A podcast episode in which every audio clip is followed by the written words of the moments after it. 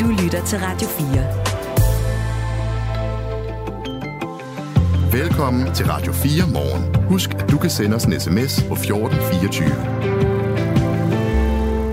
Den har nu varet et par timer forløb i den her kamppause, den her midlertidige våbenhvile, som nu er trådt i kraft i morges øh, klokken 7 øh, mellem øh, terrorgruppen Hamas og den israelske her, hvis man skal sige det på den måde, Israel.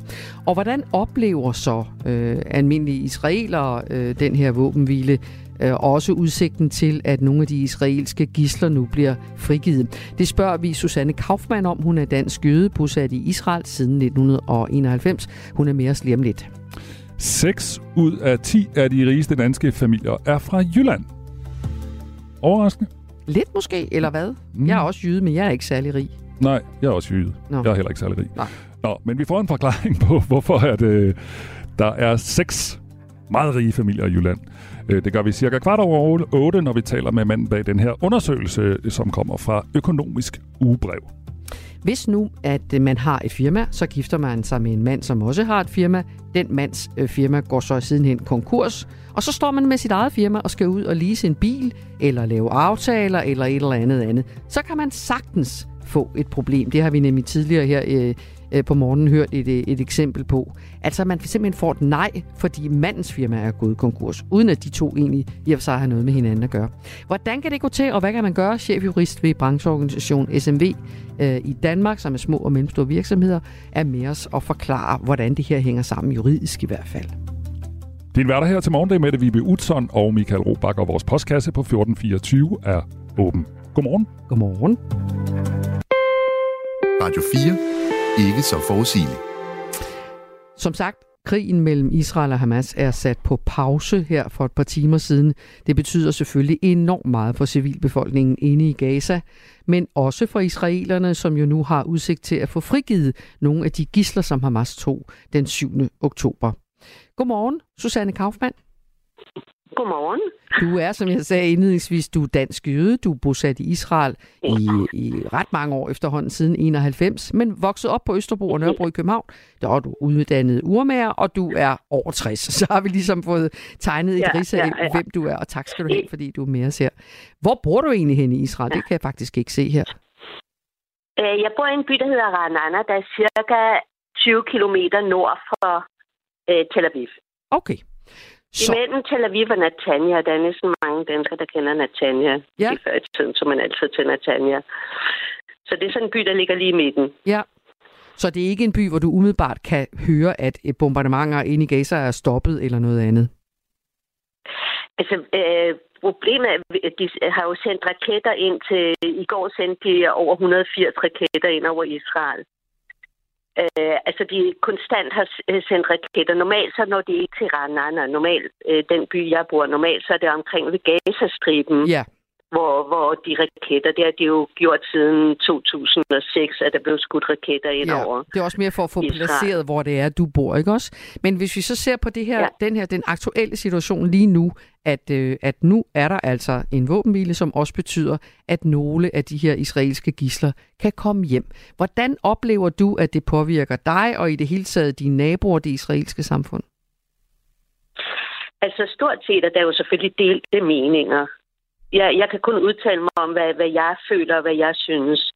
Altså efter den 7. oktober, hvordan 3.000 Hamas øh, terrorister gik ind i Israel og slagtede små babyer, og slagtede børn og ældre, og skabte dem i små stykker. Og så tog de gisler med, som så alt det her. Så de gisler, tror jeg aldrig kommer til at få et normalt liv. Det, det er så forfærdeligt, det der er sket. Så jeg tror aldrig, de kommer ud og, og får et normalt liv, de, de stakkels gister, efter hvad de har set. Hvordan baby er blevet skåret i små stykker. Så hvad betyder det for dem, så, der kommer hjem nu, tror du? Hvis du skal prøve det betyder, at, at, at de, de skal have, ja, altså de skal i hvert fald have en psykologisk behandling, virkelig en psykologisk behandling, fordi det, det er de har oplevet, det er så forfærdeligt, og hvad de har oplevet de sidste 50 dage, tør jeg slet ikke at tænke på. Men for, jeg synes du, nu sagde du selv, meningerne er delt, Susanne Kaufmann, øh, bosiddende i Israel. Synes du, det er en god ja. aftale, det her, altså, som jo altså indebærer, at, at nogen kommer hjem? Måske er der nogen, der ikke når at komme hjem. Det ved vi jo slet ikke, hvordan det udvikler sig. Er det en god aftale, Israel har lavet med Hamas, synes du?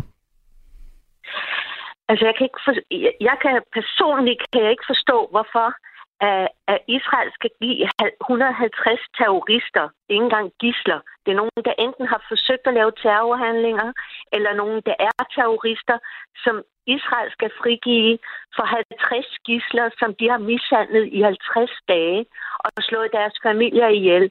Jeg, jeg kan ikke for, for, øh, forstå forholdet, men okay, jeg er ikke politiker, jeg er ikke... Øh, øh, øh inde i, i det der, hvor, hvorfor... Men, men jeg synes, det er vigtigt, at alle gisler skal komme hjem. Først og fremmest. Mm. Det må mhm. være første prioritering i, i hele verden, at de gisler, de skal komme hjem. Hvad? Alle gislerne. Ikke 50 gisler, alle gislerne. Ja. Så trods alt siger du, det er det, der er det vigtigste, og så må man, så må man acceptere, at der også bliver frigivet palæstinenser fra fængslerne i Israel. Altså, der var jo i den øh, Gilad Shalit, den øh, soldat, der blev fanget. For han skulle komme hjem, så udleverede man over 1000, næsten 1100 terrorister, palæstinensiske, der sad i israelske fængsler, udleverede man. Og det er dem, der i dag måske har udviklet det, der skete den 7. oktober.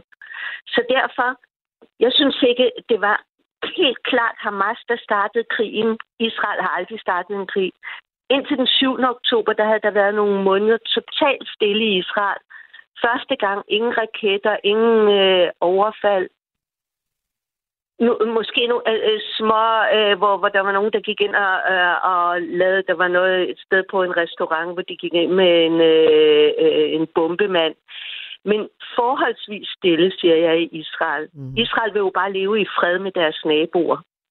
Og nu, øh, det, så, det, det her siger du alt sammen, Susanne Kaufmann, skal jeg sætter lige endnu en gang øh, et, øh, om ikke et ansigt på dig, ja, ja. så i hvert fald, øh, du er dansk jøde, ja. du er bosat i Israel siden 91, øh, vokset op i Danmark, men altså øh, øh nu øh, bosiddende i Israel, og det er sådan, du oplever det her.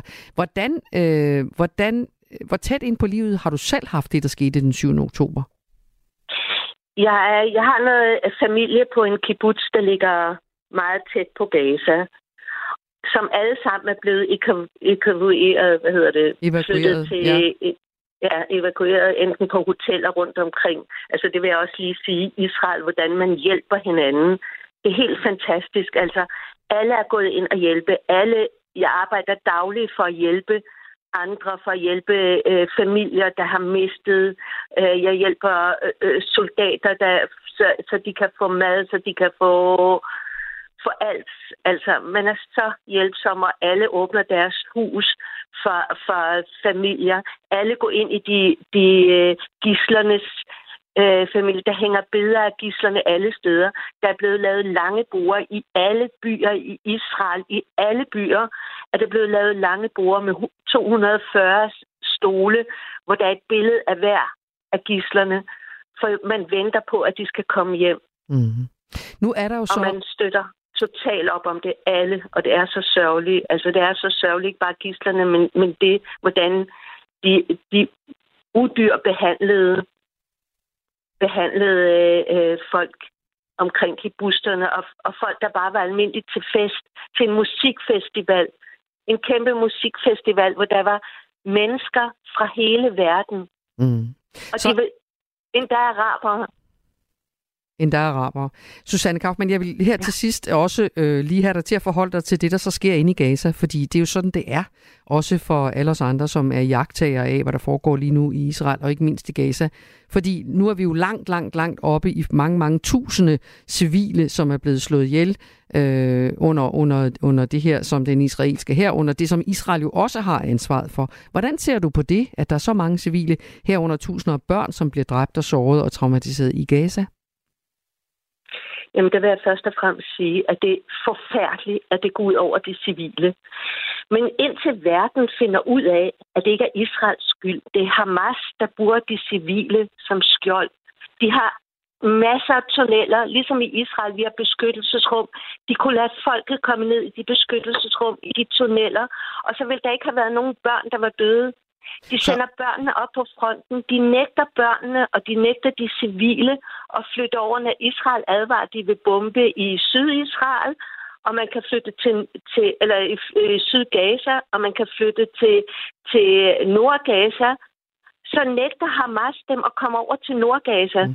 Susanne Fordi for Kaufmann... dem er det et billede. Jeg, jeg tænker, jeg kan ikke... Ja, nej, men nu er det mig, der afbryder dig, altså undskyld ja, ja, for det. Ja, men, ja, men, men jeg er meget følsom i ja, det her. og det, kan jo, at det er ja, jo så er forståeligt. Dansker. Men, men Susanne, jeg, jeg tænker dansker. også, altså er det vigtigt for dig, fordi det kan godt lyde lidt som om, at du siger, det er alt sammen palæstinensernes skyld, det her. Øh, altså, jeg siger ikke palæstinenserne, det vil jeg aldrig sige. Jeg okay. siger Hamas. Du siger Hamas? Jeg siger ikke palæstinenserne. Palæstinenserne er nogle stakler, og, og den måde, man ser på det, fordi jeg er dansker, og jeg følger med i alle danske nyheder, så tror jeg, det er endnu sværere for mig. Der er en halv million mennesker, der blev dræbt i Syrien, hvor over 100.000 var børn.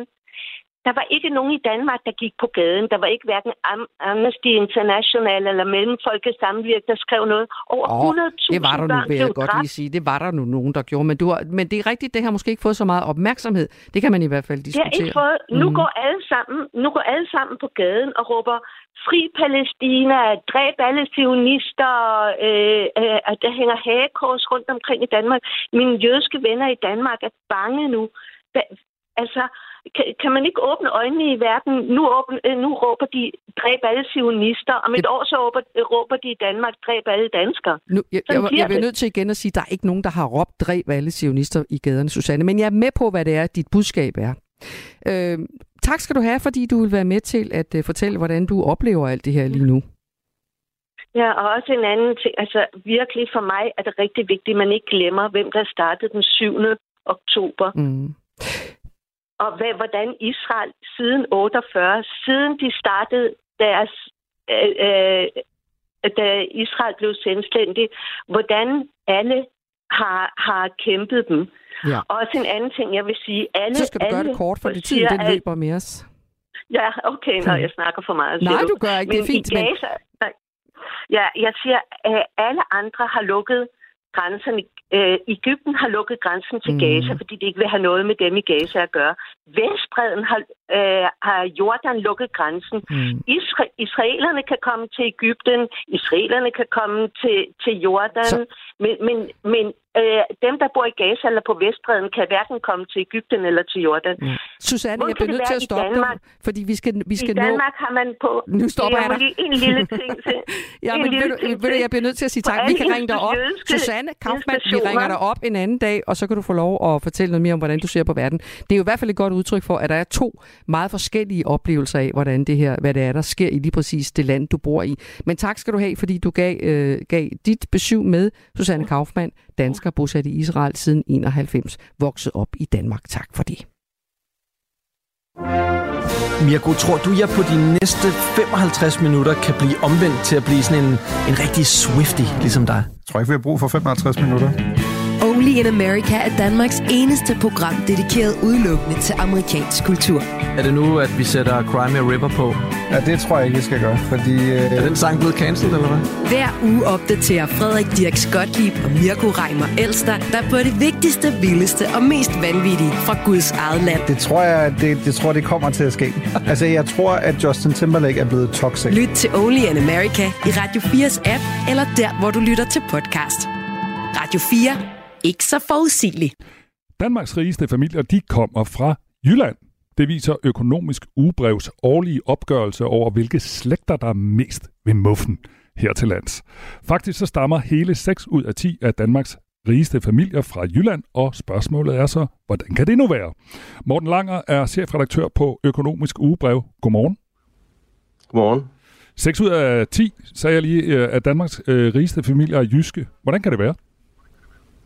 Jamen altså, det, øh, det, det er lidt umiddelbart bemærkelsesværdigt, og det er faktisk øh, øh, 19 ud af 30 øh, familier, og øh, den, den enkle øh, overfladiske forklaring, det er jo, at øh, vi jo godt ved, at jyder er rigtig gode købmænd. Mm-hmm. Øh, og at øh, de nok har historisk haft øh, et mere innovativt gen end, øh, end øh, dem, der bor på Sjælland, dem, der bor omkring hovedstaden, øh, der i høj grad har været embedsmænd og ansatte.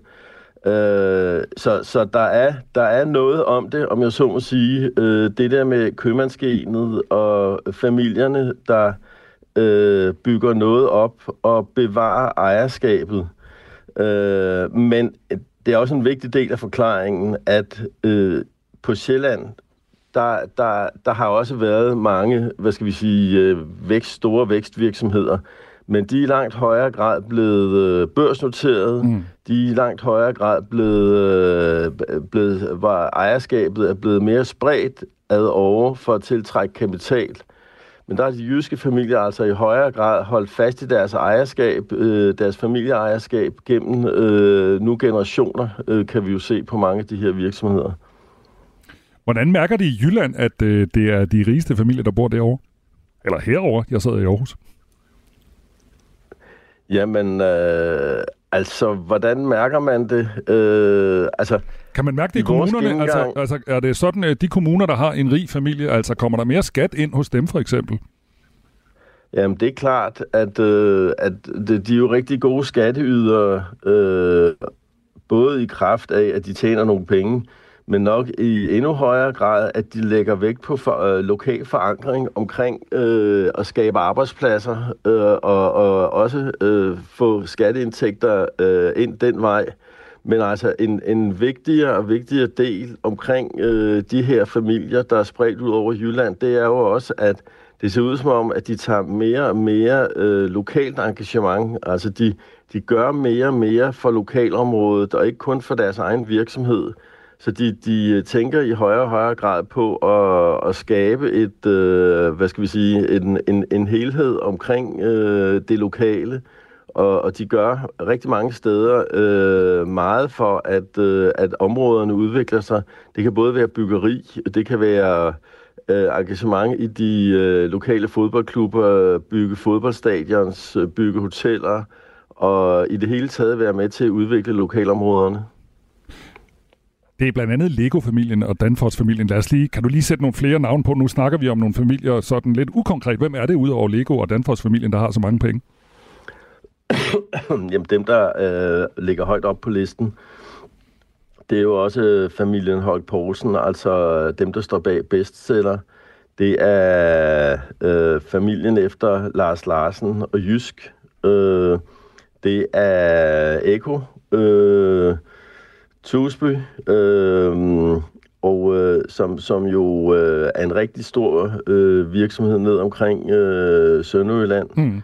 Og øh, altså der, der er, og, og så er der mange i virkeligheden længere nede på listen, som, som ikke er særlig kendte, men hvor vi kan se i vores research, at de dukker mere og mere op og bliver mere og mere synlige, øh, som årene går, fordi de, de engagerer sig mere, og jeg, jeg tror også hele den der dagsorden med øh, samfundsansvar, altså hvis man er milliardær, øh, så har man også nogle muligheder for at gøre noget godt, øh, både ikke kun for lokalsamfund, men det kan også være øh, sociale formål, øh, det kan være godgørenhed, det kan være inden for kunst osv. osv.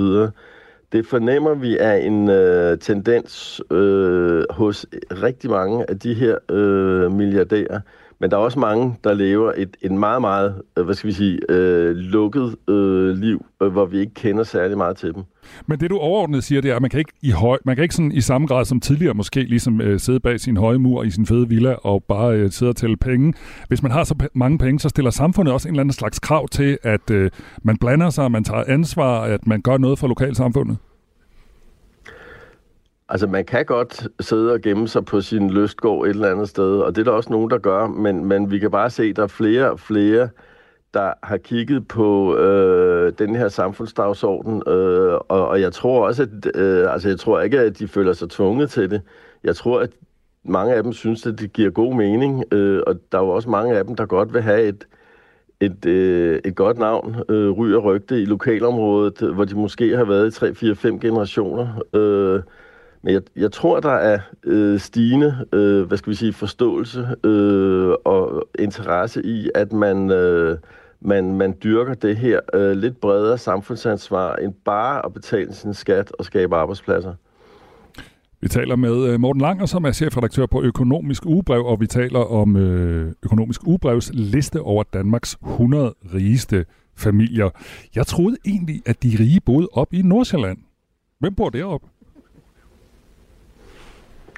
Undskyld, hvem bor i øh, Nordsjælland? Ja, jeg siger bare, jeg troede egentlig, at nogle af de rigeste, altså fordi nogle af landets rigeste kommuner, de ligger nord for København. Er der, er der nogle af de her meget rige familier, som så bor i Nordsjælland, Jamen, eller er det bare en fordom? Der er, jo, de der er jo nogle få, der, der er nogle få, øh, der bor op øh, mod Nordsjælland, altså VKR, øh, der står bag øh, Velux ovenlysvinduer, øh, familien Kan Rasmussen. Øh, og der er jo også øh, AP Møller Mærsk, der bor i øh, familien, der bor i øh, primært øh, København.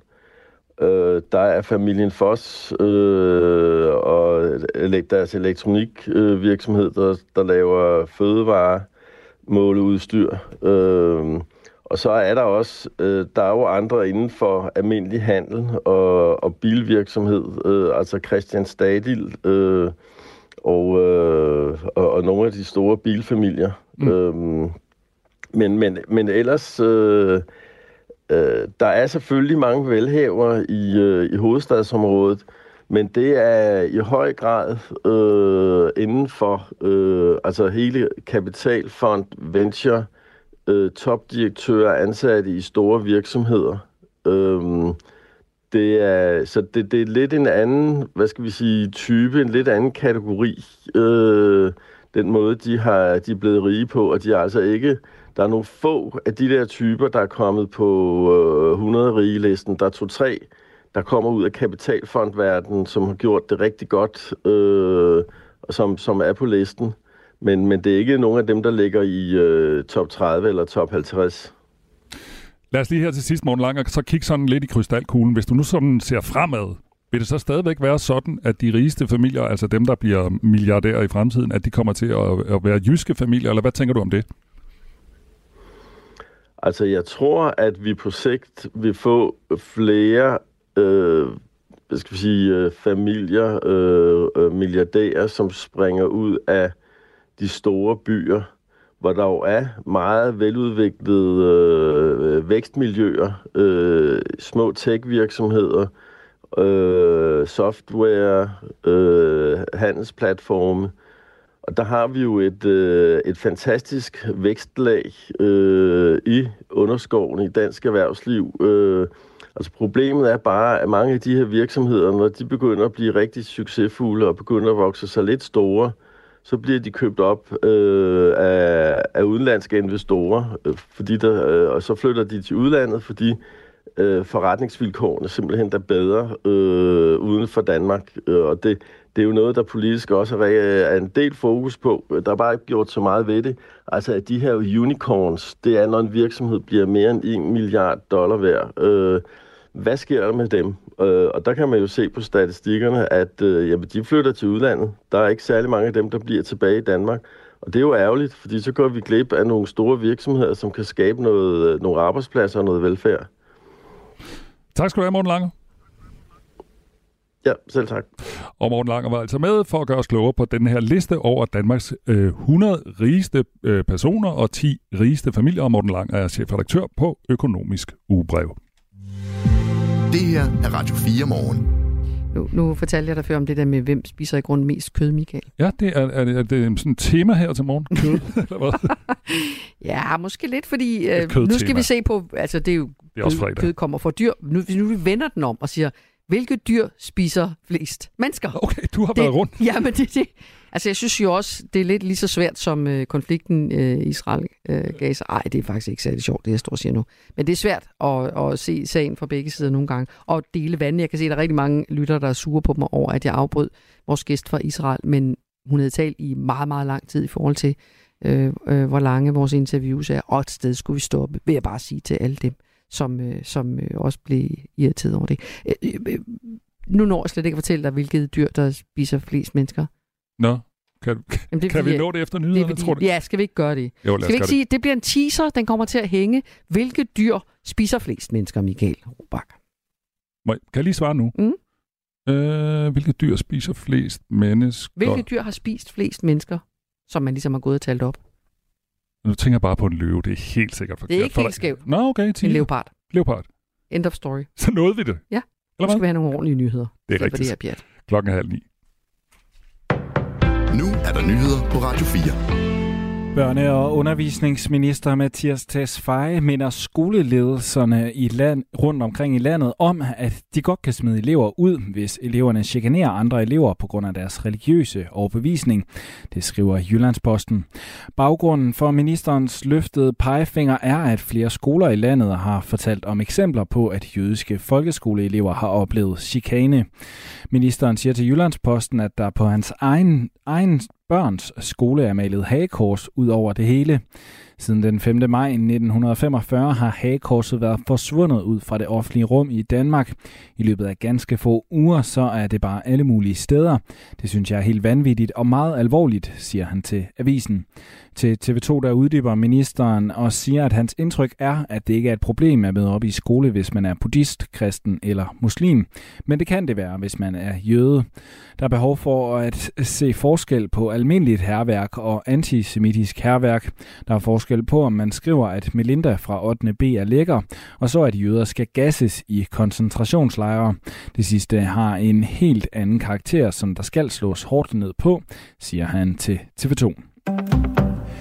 Kamppausen mellem Israel og Hamas er en god ny- nyhed, særligt for de civile børn på begge sider af konflikten.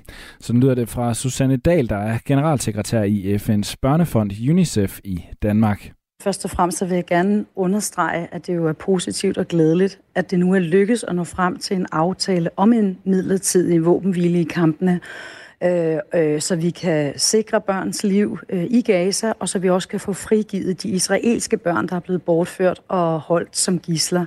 Så sådan en, øh, en, en midlertidig våbenhvile, det giver et øh, pusterum for de civile og for de børn, der har været udsat for intens vold i løbet af de sidste seks uger. Israel og Hamas har aftalt at holde fire dages kamppause, hvor der vil blive løsladt gisler og fanger på begge sider. Desuden så vil der blive kørt store mængder nødhjælp ind til Gaza, og de seneste meldinger det er, at tre lastbiler med nødhjælp har krydset grænsen fra Ægypten til Gazastriben. Selvom, selvom at der nu er aftalt en kamppause i konflikten mellem Israel og Hamas, så skal man altså ikke forvente, at det leder til fred. Det siger Israels forsvarsminister Joaf Galant ifølge avisen Haaretz. Dette vil være en kort pause, og når den er slut, så vil kampene fortsætte på intens vis. Vi vil lægge pres på at få flere gisler hjem, siger Joaf Galant ifølge nyhedsbyrået Reuters. Venstre mangler politiske talenter internt i partiet, når de henter kendiser fra, program, fra DR-programmet Løvens Hule. Så lyder det i lederspalterne i både Politikken og Jyllandsposten dagen efter, at Venstreformand Troels Lund Poulsen præsenterede tre nye ministre, heriblandt forretningskvinden Mia Wagner. For Venstre der afslører det et talenttørke, at et populært tv-koncept udgør partiets primære, primære rekrutteringsbase, skriver politikens lederskribent. Jyllandspostens lederskribent mener, at det signalerer manglende tiltro til Venstres folketingsgruppe, at Trulton Poulsen har hentet Mia Wagner som minister. Men det kan få en effekt, lyder det. Udover at være kendt, kan hun appellere til bysegmentet og dæmme op mod Venstres ene sårbare flanke. Vælgervandringen til Liberal Alliance og Moderaterne, skriver lederskribenten. Tilbage i 2018, der var det Tommy Ahlers, som også er kendt fra Løvens Hule, som blev hentet ind som minister af den daværende Venstre statsminister Lars Lykke Rasmussen.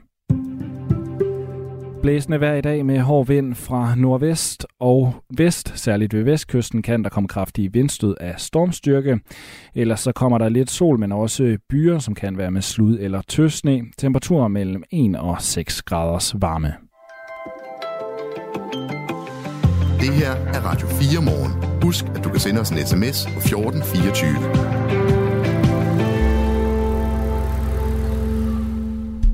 Så blev der helt stille. vi, vi er lige stået og snakket. Så nu skal vi lige have øh, tændt op for computerne igen. Ja.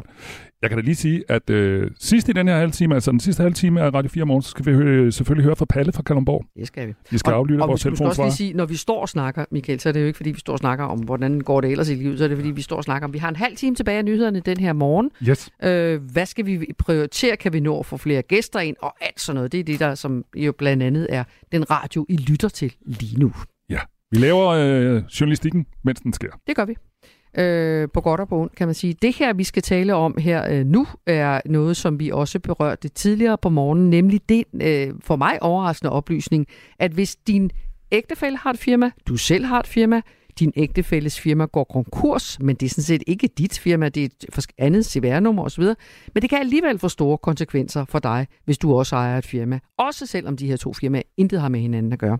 Tidligere på morgen talte vi med Janne Fjordbak, som har oplevet kæmpestore problemer og er meget frustreret, som hun selv sagde, øh, i forhold til at få lov for eksempel at lease biler i sit eget firma, efter hendes mands firma gik konkurs for et par år siden. Prøv at høre her. Ej, jeg er faktisk nærmest blevet bedt om at finde en anden bank. Sådan privat. Fordi at min mand er gået konkurs. Til trods for, at der ikke er noget gæld, og altså, det kan godt være, at man er gået konkurs, men hvis man ligesom har fået afsluttet det hele, og der er ikke, han skylder ingen penge, han, har ikke, han er ikke i RKI, der er ikke noget overhovedet. Vi skylder ingen penge privat, udover et kreditlån. Ja, det var altså Janne Fjordbak, der prøvede at beskrive noget af det, som hun oplever som øh, enormt frustrerende. Øh, godmorgen og velkommen, Jeppe Rosenmeier. Godmorgen. Chefjurist ved SMV Danmark, som arbejder for virksomheder, øh, større, små og mindre hedder det vist nok. Øh, øh, og små og mellemstore. Små og mellemstore, undskyld. det, okay. det er rigtigt, ja. Det har været, jeg har været tidligt oppe, kan du godt høre. Små og mellemstore virksomheder. Hun er super frustreret, Janne Fjordbak, og det kan man jo godt forstå. Hun kan for eksempel ikke engang længere lease biler øh, i sit eget firmas navn, fordi hendes mands firma gik øh, konkurs for et par år siden. Øh, hvor validt et argument er det, synes du, at, øh, at ens ægtefælles virksomhed er gået konkurs, når man bliver afvist af for eksempel pengeinstitutter eller biludlejningsselskaber? Altså, der er jo ikke noget kan man sige, juridisk argument for at øh, afvise at øh, lease biler eller få kredit på anden måde. Øh, når hun fortæller, at øh, der ikke er mere gæld, og hun er færdig, og hendes mand er færdig med at, at afbetale sin gæld, og, og det hele er i orden, jamen, så er der egentlig øh, ren tavle, og så burde man kunne øh, starte forfra med at, øh, med at lige sine biler og i øvrigt øh, drive en virksomhed videre. Det... Ja, for det er jo ikke engang at starte forfra. Hendes virksomhed er jo i og så bare kørt videre, samtidig med, at hendes mand er gået, gået ned. Ja, og, og, og det, er jo, det er jo rigtig øh, ærgerligt, at øh, man bliver ramt af, af andres fejl, øh, som man sådan set ikke rigtig har, har, har nogen skyld i. Øh, hun er ikke skyld i, at hendes øh, mands firma er gået ned, og, og det, at hun er selvstændig, men øh, det, det burde jo ikke øh, have nogen øh, indvirkning på, øh, at, at, at hun kan få, om, om, hvordan hun kan drive sin virksomhed, at hendes mand er gået ned. Men de virksomheder, som afviser hende nu, med, med, med ud fra et argument om, ja, men altså, vi kan se, at det gik galt for din mand, så vi tør ikke længere, eller hvad det nu er, øh, lease biler til dig. Øh, de har sådan set juridisk ret til at sige nej til hende. Det, hun, kan ikke, hun kan ikke brokse over, ja, det kan hun godt, men hun får ikke noget ud af det nødvendigvis. Ja, hun kan brokse alt det, hun vil, ja. men, men, men der er ikke rigtig noget at gøre ved det. Altså, det er jo et, øh, kan man sige, et frit land, vi lever i, og man kan selv bestemme, hvem man vil indgå sine aftaler med, og, og på hvilke vilkår man, man vil, stille, øh, vil, vil øh, indgå aftaler. Så, så, så de kan selv bestemme, om, om de vil indgå aftale med hende. Og, og hvis de øh, øh, har brændt fingrene på, på hendes mand, og måske øh, øh, manden skylder nogle penge, jamen, så kan de godt sige, at øh, jamen, indtil vi får vores penge fra, fra manden, jamen, så, så vil vi ikke indgå aftale med dig. Øh, men, med, men, med, med forbehold for, at jeg ikke ved alt om den her sag, så tror jeg ikke, det er det, der er tilfældet. Jeg tror sådan set, at den øh, sag er afsluttet med hendes mands virksomhed, og, og de har ikke engang heller nødvendigvis de samme leverandører eller de samme pengeinstitutter eller noget andet. Hun undrer sig lidt over, hvor får de egentlig de oplysninger fra? Hvordan ved de overhovedet, at de to ting overhovedet øh, lever under samme tag, kan man sige. Men Jeppe Rosenmeier, nu er du jo chefjurist ved, ja. ved, ved netop det SMV Danmark. Øh, så, så man kan sige, I er jo også på den måde en interesseorganisation. Ja. Så når jeg spørger dig, om du synes, det er rimeligt, hvad vil du så svare? Nej, det er det ikke. Det er ikke rimeligt, at øh, man bliver straffet for andres folks fejl. Det er det ikke. Altså, det burde man sådan set øh, holde adskilt, øh, at øh, hendes virksomhed for sig og hans virksomhed for sig. Så, så det synes jeg ikke er, er, er, er rimeligt, at, at man bliver straffet for, at hun bliver straffet for hans fejl. Men det er sådan, det er, kan man sige. Og som du siger, man, hun kan vokse og hun kan være ked af det og frustreret, men, ja. men de har sådan set i deres gode ret til at sige, at det vil de helst ikke. Ja. Hvis nu man kan bevise over for øh, biludlejning, mm. bank osv., at ens eget firmas økonomi er fin, mm. og man ikke har noget med ægtefældens konkurs at gøre, mm.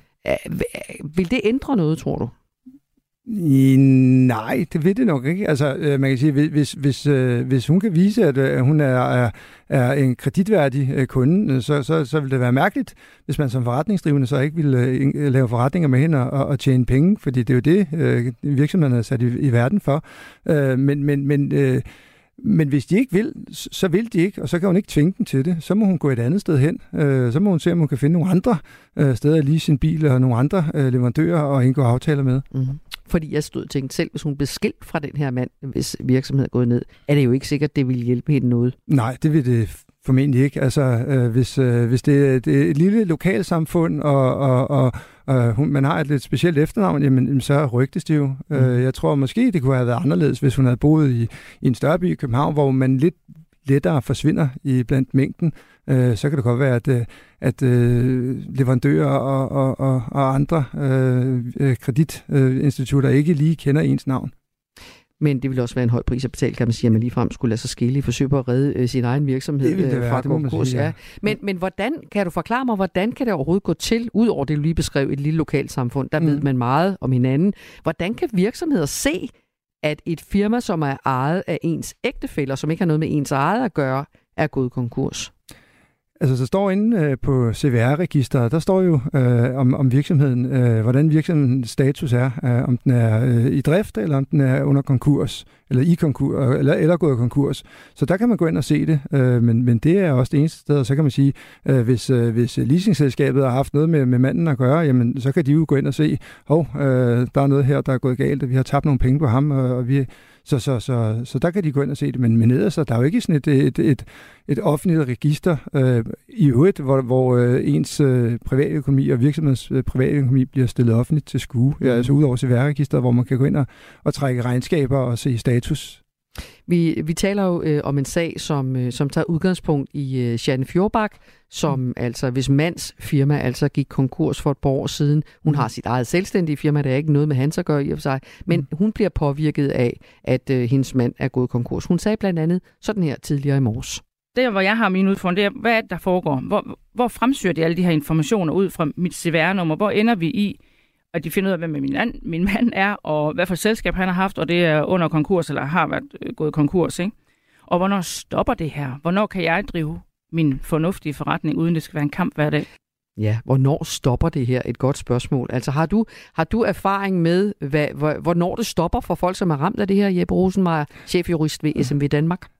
Nej, altså det kan man ikke. Der er ikke nogen øh, lovgrænse øh, for, hvornår det stopper. Altså hvis, øh, man, jeg, jeg kunne forestille mig, at hvis hun har et par år, hvor hun øh, driver virksomhed og med positiv drift og, og måske et, et nyt selskab, som også øh, har, er positiv drift, at, at så driver det over. Men, men der er ikke øh, en, en, en, en grænse for, hvornår de skal holde op med at, at synes, øh, hun ikke er kreditværdig. Øh, det er jo op til virksomhederne selv at, at fastsætte, hvornår de, øh, de synes, at, at øh, hun er, han er, hun er et, et godt papir og ikke en aftale med. Hvad kan hun gøre? Det er, det er svært, øh, det er det. Øh, man kan sige, hvis, øh, hvis det er materialeleverandører og så videre, jamen, så øh, har vi jo nogle gange set, at, øh, at man så prøver at stille noget depositum for at få en kredit. Altså vil sige, øh, hvis man nu stiller øh, 100.000 kroner i et depositum, øh, så kan man typisk få en kredit på et dobbelt eller tredobbelte, og så har man lidt at køre på, for så kan de se, at man har pengene, og, og, og de har noget at trække på, hvis det skal gå galt, og de har en eller anden buffer. Øh, det, det er muligheden, og ellers så må hun jo, hvis det er i forhold til leasing, så må hun finde nogle andre øh, at lege med, øh, gå, til, gå et andet sted hen, og se om hun kan øh, få en, en leasingaftale der. Det, det hun siger, hun, hun gør lige nu for at overleve, og for at hendes firma ikke også skal gå konkurs, rent du sagt, det er, at hun beder simpelthen andre om at lease biler, som hun så leger af dem. Ja, øh, det, det er jo så også en måde at komme, komme ud af det på, hvis, hvis der ikke er andre øh, veje ud af det.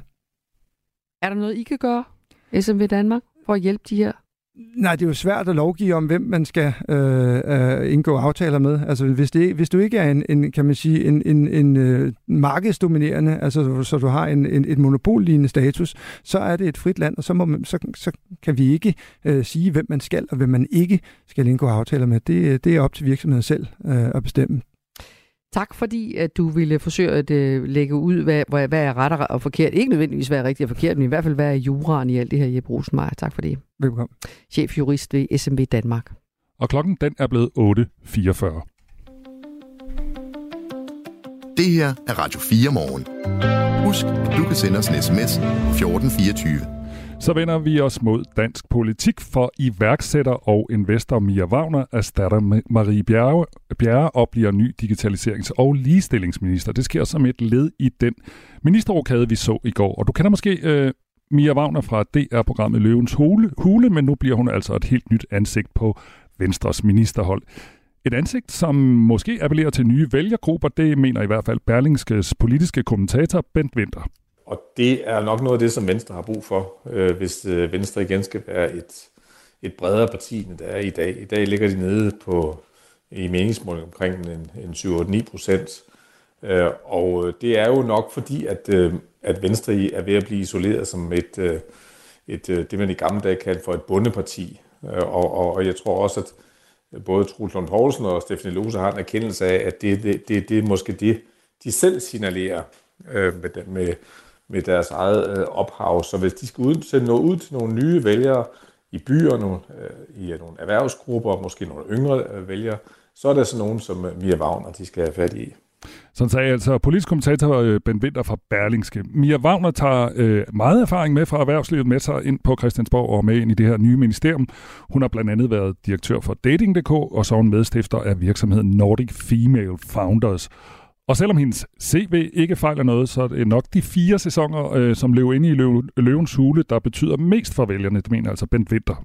Hele det der øh, setup omkring øh, øh, Løvens Hule og løverne og iværksætterne, der kommer ind, det er jo også noget af det, som, som Venstre gerne vil have, have fat i, det der med, at jamen, du kan faktisk gøre en, en indsats, og du har selv et personligt ansvar for at og, og gøre det, du gerne vil. Og så det, det passer jo meget godt ind i, i Venstres øh, liberale øh, fortælling. Men det kræver selvfølgelig, at, at Mia Wagner også altså, har nogle sager, altså også øh, formår at sætte øh, nogle samfundsdebatter i gang inden for de områder, hun nu har, digitalisering og, øh, og ligestilling, og at hun øh, kan gøre det på en måde, så, så hun kan slå igennem. Og det er jo, jo ikke altid, at det lykkes, fordi det er ikke noget, man sådan øh, bare gøre det. Der, der, skal, der skal gøres noget, noget, noget benarbejde for, at, at hun også når ud over rampen. Det er ikke nok, hun bare sidder på sin ministerstol og, og, og tænker, at, øh, at, øh, at nu skal jeg trække nogle vælgere til, til venstre siger altså Ben Winter fra Berlingske Tidene.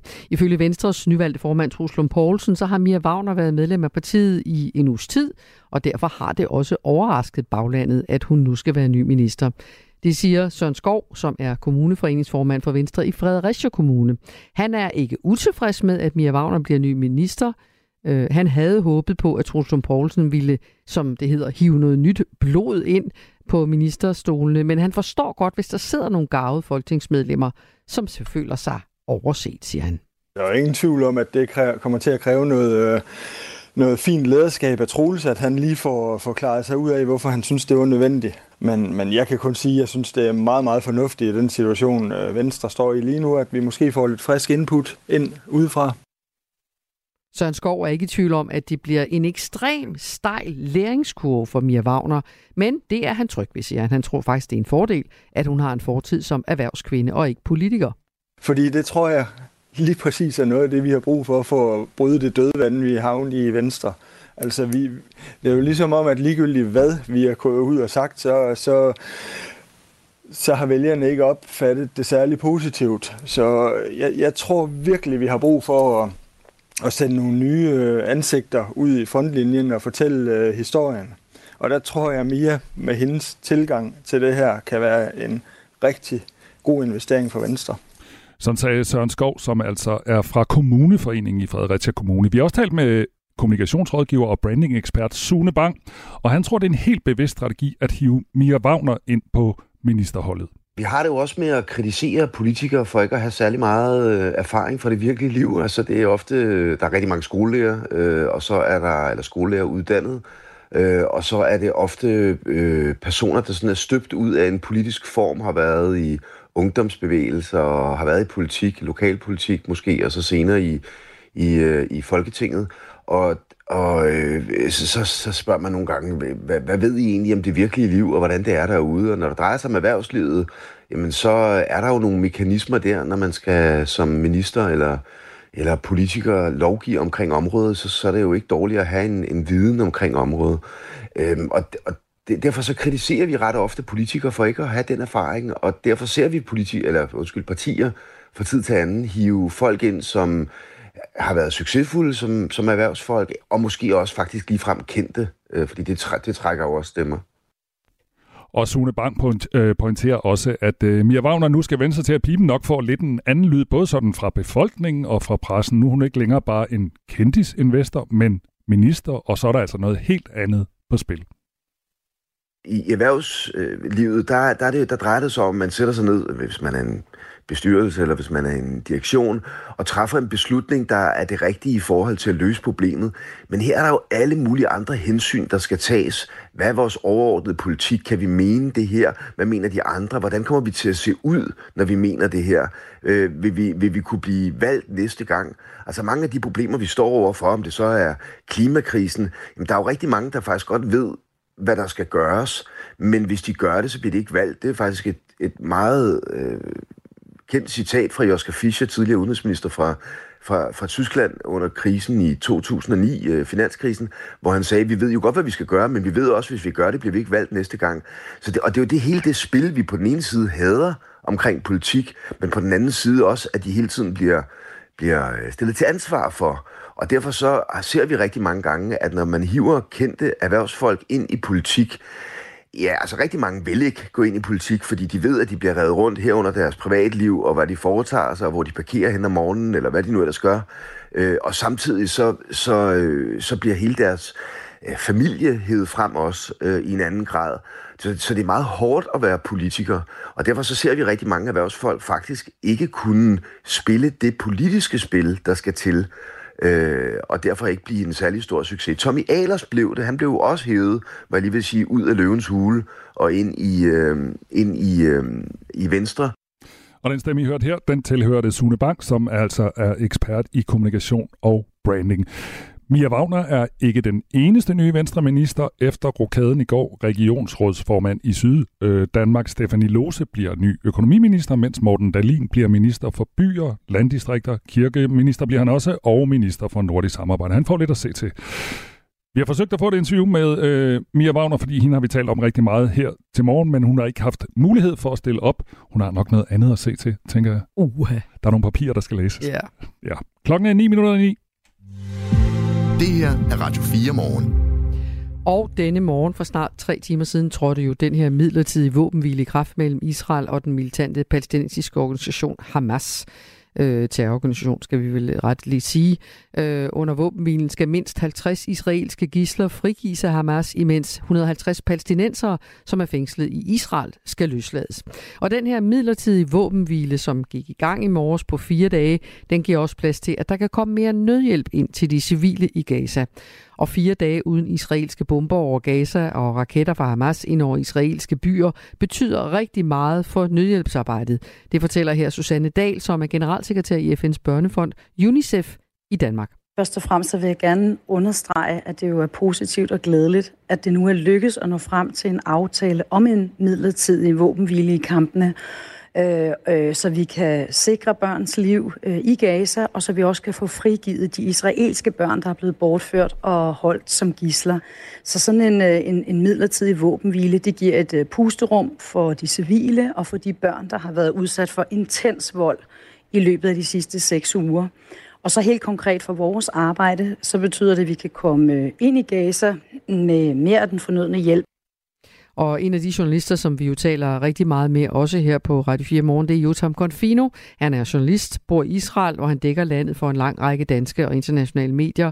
Og da vi talte med ham for lidt over en time, eller lidt over en time efter, at våbenhvile trådte i kraft, der var der nogenlunde ro på, sagde han. I de første par minutter efter, at øh, våbenhvilen den skulle have været trådt i kraft, der fortsatte Israel med at operere inde i Gaza. Man kunne høre høje eksplosioner derinde, og man kunne også se altså, røgskyer komme op.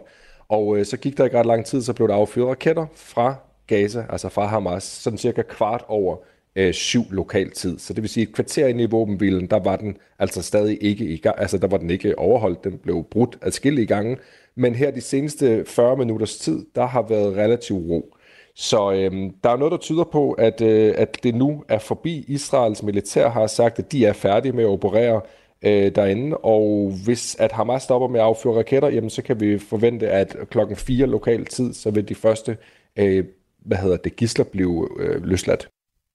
Og selvom den her fire-dages våbenhvile nu er begyndt, så betyder det ikke, at israelske militær trækker sig ud af Gaza, forklarer han.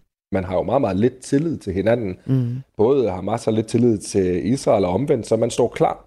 Og man er klar til, hvis at der skulle komme et overraskelsesangreb, eller hvis Hamas bryder våbenhvile på anden måde, hvis de affyrer raketter, eller hvad det nu kan være, jamen så står militæret klar til at fortsætte præcis der, hvor de slap.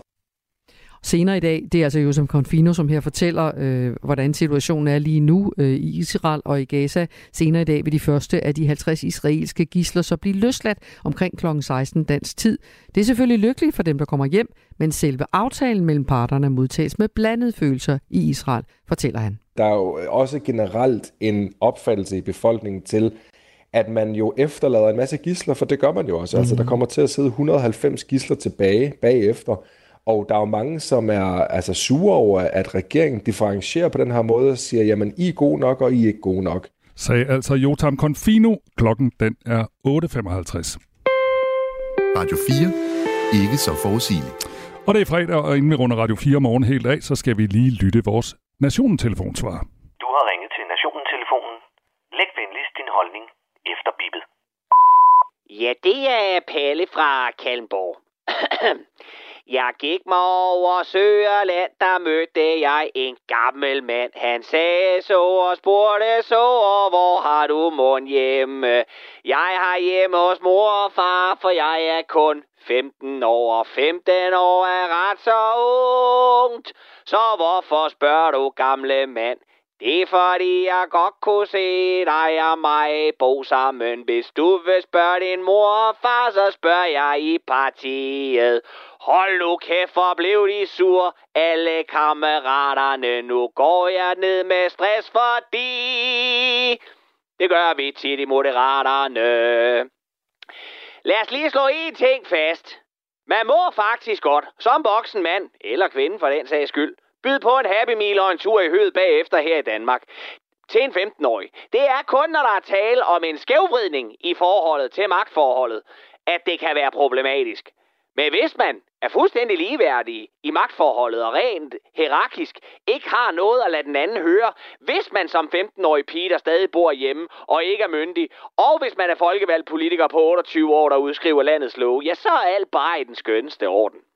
Men når det så er sagt, så tænker jeg, at det kunne være fedt, hvis vores folkevalgte generelt kunne lade være med at knalde med folk, der kun lige har fejret blå mandag og skal starte på efterskole.